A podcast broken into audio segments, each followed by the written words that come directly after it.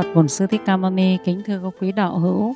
Hôm nay Yến xin chia sẻ về một nội dung đó là về việc chúng ta à, nghe pháp qua mạng. Để có bạn hỏi thế này. Em thưa cô, em xin hỏi là hàng ngày em nghe pháp thường là vừa làm việc vừa nghe và em nghe thường xuyên mặc quần áo ngắn và có lúc em mệt quá em làm nghe ạ. À.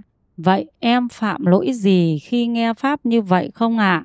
Em xin chiên công đức của cô ạ. À. Thì kính thưa các quý đạo hữu, thì nói đến việc phạm lỗi khi nghe Pháp thì là lỗi gì? Lỗi đó thì chúng ta phải nói đến là bất kính Pháp.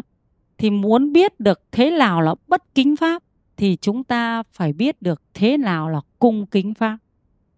Thế thì cung kính pháp là gì là người thực hành pháp, gọi là người cung kính pháp.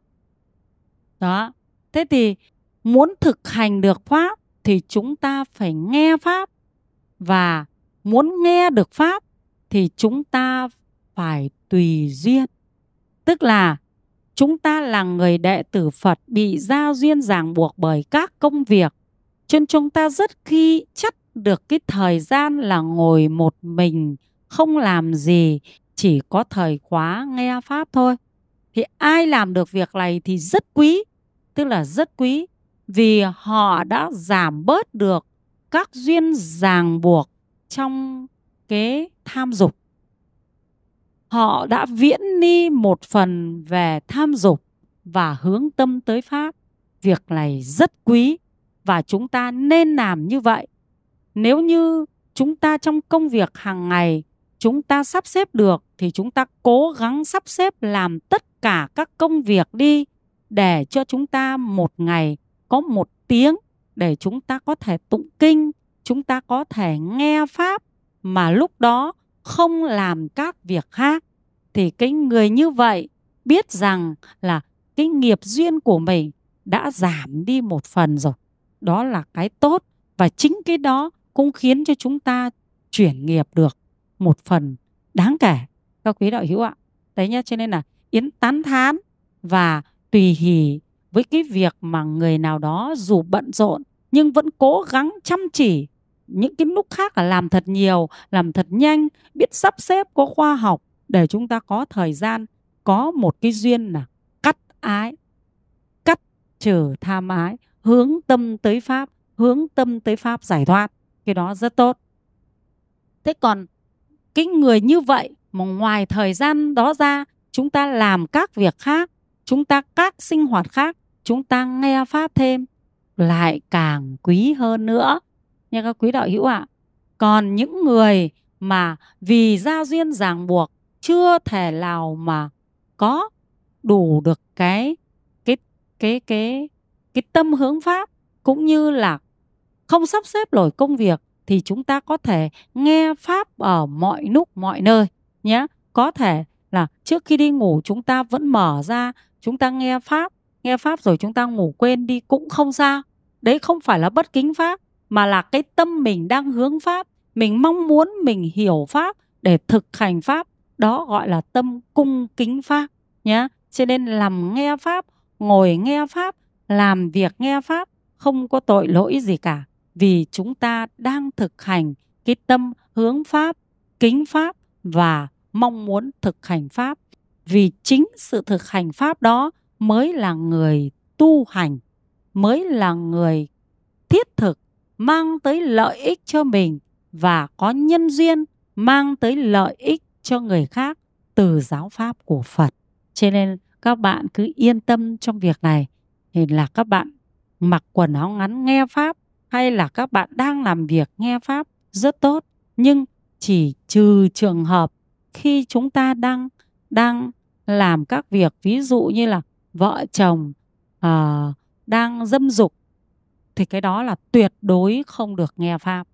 Tuyệt đối. Vì tâm chúng ta đang hướng tới cái việc tham ái dâm dục tham dâm hoặc là dâm dục thì chúng ta không được mở pháp ra nghe. Vì lúc đó chúng ta, cái tâm ái dục của chúng ta cường thịnh quá, chúng ta không thể nào nghe được lời pháp vào tai mình và cũng không thể nào thực hành được.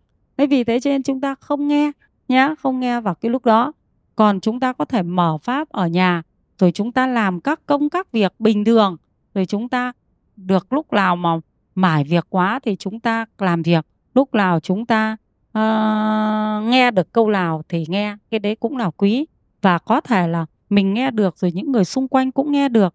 Mà mong rằng những người xung quanh nhờ nghe được một câu pháp họ tương ứng với cái mà họ đang quan tâm thì họ sẽ ghi nhớ và họ sẽ thực hành mang tới lợi ích cho họ.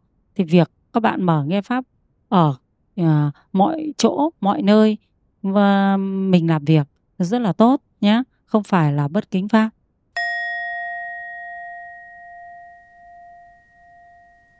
À, một câu hỏi mà rất nhiều bạn khóa sinh thắc mắc ạ. Bởi vì là trong một uh, môi trường mà khoảng năm sáu nghìn bạn rất là đông về thì cũng có rất nhiều bạn về đây thì các bạn ấy sẽ có uh, những cái khúc mắc về vấn đề khi nghe pháp rất buồn ngủ. Thực sự bản thân con mới đầu con cũng rơi vào tình trạng như vậy cũng là buồn ngủ cực kỳ đấy. Nên là uh, thực sự là con cũng có thắc mắc là làm sao mình vượt qua được cái này. Thì con xin phép đọc câu hỏi. Cô ơi con muốn hỏi cô là mỗi lần đi chùa con đều rất hứng khởi và thích thú. Nhưng khi đến chùa rồi thì con có cảm giác buồn ngủ. Đặc biệt là mỗi lần nghe thầy giảng pháp con đều ngủ gật. Con mong cô cho con biết trong kiếp trước con đã làm gì mà bị như thế ạ. Và bây giờ con phải làm như thế nào ạ? Và ngoài cái này ra thì con cũng có một cái thắc mắc thêm nữa là thế khi mà nghe thầy giảng pháp mà mình đi chụp ảnh ấy, thì mình có nhân quả gì không? Đấy vì cũng là một cái vấn đề rất là nhiều bạn đang gặp phải. Vâng ạ con xin tri ân công đức của cô ạ. À, tức là Đức Anh hỏi thêm cái phần mà Đức Anh đang quản lý các bạn uh, trong câu lạc bộ tuổi trẻ. Đến lúc thầy giảng pháp các bạn đi ra ngoài các bạn chụp ảnh. Nghe về ờ, kính thưa các ừ, bạn thế này. Thầy giảng pháp tức là đưa cho các bạn hiểu về nhân về quả. Nếu các bạn được nghe, các bạn được hiểu thì các bạn sẽ ứng xử trong các tình thế ở đời mà các bạn không bị thụ động, không bị động. Và giáo pháp của Phật sẽ đưa cho con người ta cái tính chủ động rất là lớn. Không bị động và mạnh mẽ chứ không gục ngã chứ khó khăn trong cuộc đời. Đấy là giáo pháp của phật. Thế thì giáo pháp của phật là đưa đến lợi ích cho mình. Cho nên mình nghe mình buồn ngủ là do trong tiền kiếp trước, mình đã cản trở những điều mà mang đến lợi ích cho người khác thì mình cản trở. Chế lay mình bị cái quả báo này thì thực sự bây giờ cái việc mà mình thay đổi cái việc này nó mình phải biết cách thì mình mới thay đổi được. Các bạn nên thế này khi mà các bạn nghe pháp của thầy rồi hoặc nghe những cái bài pháp gì hay rồi bạn về các bạn nghe lại. Tức là chúng ta phải chuẩn bị trước. Khi chúng ta nghe lại chúng ta tư duy và các bạn nên áp dụng um, trong việc một tháng các bạn về chùa một lần các bạn nên áp dụng lời của thầy đã dạy vào trong một việc nào đó trong đối nhân xử thế của các bạn. Hoặc là suy nghĩ xong các bạn định hướng lại những cái đang vướng mắc trong tâm các bạn. Ví dụ thầy có nói về làm chủ bản thân mình, thì khi các bạn quan sát về về những cái suy nghĩ, hành động, lời nói của mình trong các cái mối quan hệ mà nó đang bất lợi, các bạn hiểu về nhân, về quả các bạn thử thực hành và các bạn thấy nó chuyển hóa, thì kính này sinh ra hỷ tâm. Thì chính cái hỷ tâm này khiến cho lần sau các bạn nghe pháp rất là tốt. Trên trong Phật pháp có cái quy trình tu tập đó là văn tư tu, tức là nghe rồi anh tư duy và anh thực hành thì cái đó anh sẽ được quả quả báo.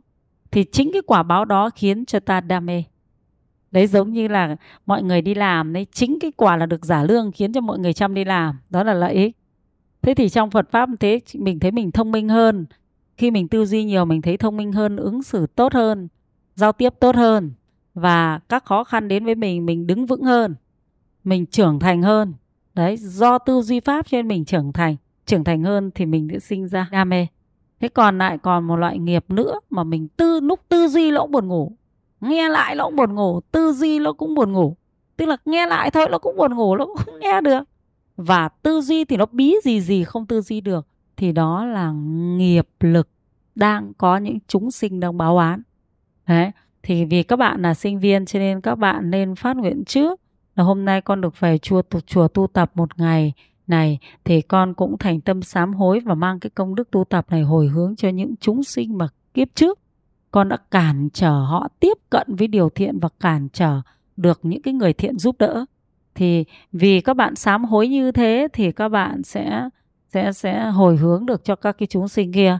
Vì hồi hướng được cho nên các bạn sẽ đỡ dần đi và các bạn cố gắng tinh tấn tư duy thì dần dần các bạn sẽ thành công. Có thể là đến ba bốn khóa các bạn mới có thể thành công được. Thế thì nếu như các bạn không chuyển hóa nó thì quả báo trong cuộc đời này các bạn vẫn phải chịu. Đó là à, các bạn là sẽ thích nghe những cái điều mà nó không đúng và không thích nghe những điều đúng. Và những người mà mang đến cái điều lợi ích thì không đến để khuyên các bạn, mà những người mang đến những cái điều không lợi ích cho các bạn sẽ đến khuyên các bạn. Ví dụ như là các bạn làm ăn kinh doanh chẳng hạn, thì các bạn khởi ý lên muốn kinh doanh thì những cái người mà khuyên các bạn, khiến cho các bạn vỡ lợi, rồi các bạn không tốt thì người ta sẽ đến khuyên bạn. Và người ta khuyên người ta vẽ ra một chân trời xa vời. Và các bạn cứ thế là tin theo tin theo và các bạn làm ăn nó đến đổ vỡ thì đấy chính là nghiệp khiến cho mình phát sinh tin tưởng ở những điều không đáng tin tưởng. Đấy là nghiệp. Thế vì thế cho nên các bạn có thể dùng uh, nghe pháp tư duy pháp để các bạn có thể chuyển hóa được cái nghiệp này từ quá khứ. Còn các bạn thì thầy đang giảng thì lại đi chụp ảnh thì tất nhiên là nghiệp phải nặng hơn. Các bạn cố gắng ngồi nghe mà bị ngủ thì nghiệp nó sẽ nặng hơn. Thì à, các bạn sẽ nếu mà trong làm ăn hay cái gì đó thì các bạn sẽ vướng mắc vào tất cả những cái việc mà nó sẽ mất đi những nhiều tiền bạc lớn. Ví dụ như là tôi ờ, đi xin việc nhưng mà đưa cho người ta một khoản tiền nhưng mà việc không được và tiền cũng không hồi âm quay trở lại. Đấy là do là những cái việc thiện lành các bạn được ờ, bố thí. Về đây để các bạn nghe pháp. Thì khởi lúc đầu đi là các bạn nhận tiền bố thí để các bạn về đây tu tập nghe pháp thế nhưng mà khi mà các bạn được thọ nhận cái sự bố thí đó rồi, nhưng về các bạn làm trái ý định, trái cái ý của người bố thí, và các bạn không được đúng ý của người bố thí, thì sau này các bạn sẽ có những cái việc như vậy. Tức là đi xin việc hay đi làm gì hay là đâu đầu tư kinh doanh, thì đến cuối cùng các bạn cũng không được như ý ban đầu. Thế cho nên là khi các bạn trẻ trong câu lạc bộ chúng ta nhận được sự bố thí của người bố thí cho các bạn với tâm ý là về đây để cho các bạn tu tâm dưỡng tính, để cho các bạn trở thành người hiền thiện. Và các bạn mở mang trí tuệ thì các bạn không làm điều đó, thì sau này những ý định của các bạn nó sẽ không thành công. Và đây cũng là nghiệp thôi, chứ không phải là về chuyến này mà các bạn mới bị cái nghiệp đó mà các bạn đã bị nghiệp đó từ trước rồi. Nhưng mà về đây các bạn không chuyển được cái nghiệp đó đi cho nên các bạn lên chuyển cái nghiệp đó đi chứ không phải về cái khóa tu tuổi trẻ này các bạn gây cái nghiệp đó mà các bạn bị quả đâu mà các bạn đã gây nghiệp đó sẵn rồi còn đây chỉ là cái báo nghiệp để cho các bạn nhìn thấy trước thôi là cái sự việc sau nó sẽ thế nào thôi cho nên các bạn nên là dùng cái buổi đi tu tập này để các bạn chuyển hóa đi nghiệp cũ chứ không làm cho nó tăng cái nghiệp số ác cũ này. Dạ vâng, con cảm ơn cô rất là nhiều. Đúng thực sự là cô nói rất là chuẩn nên là đây là cái vấn đề mà bên phía quản lý đang gặp phải. Và con rất là cảm ơn cô và hy vọng rằng là các bạn trưởng phó các khu vực, các bạn cán sự sẽ tất cả các bạn sẽ cùng lắng nghe những cái lời chia sẻ cô vừa mới nói để có thể truyền đạt lại cho những bạn trong khu vực của mình. Khi mà chúng ta được có ờ, cơ hội được về chùa tu học một ngày với những sự ờ, đóng góp những sự uh, bố thí từ những uh, uh, gọi là những uh, phật tử hảo tâm thì chúng ta sẽ có được cho mình một ngày tu học thật nhiều bổ ích có thể giảm bớt được những cái nghiệp mà vốn có bản thân và hy vọng rằng những bạn nào đã uh, có nhân duyên được về chùa tu học thì chúng ta thật sự được cố gắng. Và con xin cảm ơn cô ạ. Câu hỏi tiếp theo là một câu hỏi cũng rất là mới. Cũng là trong các bộ phim của chúng ta thì uh, thưa cô là có các diễn viên đóng các bộ phim thì sẽ có diễn viên đóng vai chính hay là những bộ phim uh, à, những diễn viên đóng vai phản diện hoặc là chính diện. Đấy thì có một bạn bạn có câu hỏi như sau. Cháu thưa cô Yến theo như lời cô nói mình cần phải duy trì cho mình những tâm thiện lành mọi suy nghĩ lời nói và hành động của mình gieo ra mình đều phải nhận lại hết đó là theo nhân quả vậy thì nếu là người diễn viên trong phim phải đóng vai phản diện cực kỳ độc ác, đánh đập người khác dã man và thậm chí đánh đi đánh lại nhiều lần để hoàn thành được cảnh quay ấy. Giống như trong phim Quỳnh Búp Bê chẳng hạn, thì những người đóng vai phản diện ấy có phải gánh chịu quả báo gì không ạ? Cháu xin cảm ơn cô ạ. À, kính thưa các bạn, thì tất cả những cái suy nghĩ, hành động của chúng ta nó đều có quả báo. Nhưng mà tất cả cái hành động ờ, của chúng ta thì nó đều xuất phát bằng cái ý thiện và tâm lành. Thì nó sẽ được phước báo. Còn hành động thì nó có những cái hành động tưởng là ác, nhưng thực chất nó là thiện. Ví dụ như là mẹ đánh con, vì con hư mẹ đánh con để dân dạy con trong cái hình tướng là đánh nhưng mà thực sự rong là trong cái ý là muốn cho con mình chừa bỏ những cái việc ác trong cái tâm là thương con mình cho nên mình phải đánh. Thế thì trong tất cả các bộ phim của chúng ta thì thường thường những cái mà uh, cái vai phản diện ấy thì thường lại là những cái cuối cùng của bộ phim thì lại nói lên tính cách. Nếu như người xem phim biết xem và cũng như là mục đích của đạo diễn là đưa ra những cái bài học để cho những con người ta à, lên án cái ác và từ đó chừa bỏ cái ác và hành cái thiện đấy thì cái nhân vật mà đóng những cái vai phản diện như thế thì họ không phải là là cái kết quả cuối cùng là để tuyên dương cái hành động ác đó mà là để người ta lên án và sợ uh, không và phản đối ngay trong tâm của người xem là người xem đã không chấp nhận điều ác không nuôi dưỡng cái điều ác bởi vì nhìn thấy cái điều ác trong phim là họ sẽ rút kinh nghiệm và họ không dung chứa. Đấy là những người xem phim có tâm còn những người xem phim không có tâm thì họ nhìn thấy và họ thích những cái điều độc ác kia. Thế thì cái người đóng phim phản diện thì nên làm thế nào để cho mình không bị quả báo? Nên làm thế nào? Khi chúng ta đóng phim thì chúng ta nên nghĩ về xuyên suốt về cái nội dung cuối cùng mà cái nhân vật này sẽ đem lại lợi ích gì cho mọi người. Đấy tức là họ nói ví dụ như là à, họ đóng cái vai ác như này để mọi người lên án mọi người không bao giờ chấp nhận cái điều đó nữa thì khi họ nghĩ như thế và họ đóng phim thì họ không bị cái quả báo ác mà họ có thể được cái phước báo thiện. Thế nhưng còn lại về bản thân họ thì họ phải biết kiềm chế và họ phải tư duy đúng theo cái chiều mà nội dung truyền tải đến cho mọi người những điều gì. Thì còn nếu như họ đánh mà họ lại quên đi cái nội dung đó và họ uh, nhập vào vai nó nó nó nhập cả tâm nhập cả trí, nhập cả ý muốn thì thì họ sẽ bị quả báo bởi vì tất cả mọi việc do tâm ý khiến chúng ta bị quả báo. Nếu mà bạn mà cái người phản diện này ờ, đóng với khi, lúc đánh với cái tâm sân giận thật sự, sân giận thật sự thì người này đều có quả báo. Còn khi họ đánh thì họ đều tỉnh giác được là, ví dụ họ chỉ đánh tới đâu chứ thực sự ra những cái phim đó thì họ không thể nào mà đánh đánh người diễn viên chết đâu mà họ đánh phải có những cái gì đó chỉ là giả thôi. Nhưng mà cái hành động của họ để họ diễn đạt cho nó thật thuần thục thì thực sự lúc khi đánh là người ta không dùng cái tâm ác mà người ta dùng cái hành động chú tâm vào cái việc này sao cho nó thuần thục chứ chưa phải là ác. Trên những người đóng phim phim phản diện thì không phải là tâm họ ác đâu mà là họ lúc đấy họ dùng nghệ thuật. Tức là họ dùng nghệ thuật cho nên họ không có quả báo ác gì cả. Vâng ạ. À, thực sự thì con lúc đầu khi đọc cái câu hỏi này thì con cũng có thắc mắc giống bạn ấy nhưng mà qua đây thì à, với câu trả lời của cô thì à, ông cũng xin gửi đến cái bạn mà thắc mắc à, thứ nhất là đối với những người diễn viên thì chúng ta nên ghi nhớ xuyên suốt xem là cái nội dung của bộ phim muốn truyền tải thông điệp gì đặc biệt là những diễn viên đóng vai phản diện để chúng ta luôn luôn giữ được cho mình một à, tâm ý là luôn luôn tập trung cho vai diễn chứ không phải là một tâm ý xấu ác. Còn đối với những người xem phim những khán thính giả chúng ta cũng nên là những người gọi là khán giả có tâm xem phim một cách rất là uh, có tâm và cố gắng làm sao để nắm bắt được những nội dung truyền tải mà đạo diễn biên kịch hay cả cả diễn viên muốn mong muốn gửi đến. Và con uh, xin cảm ơn cô.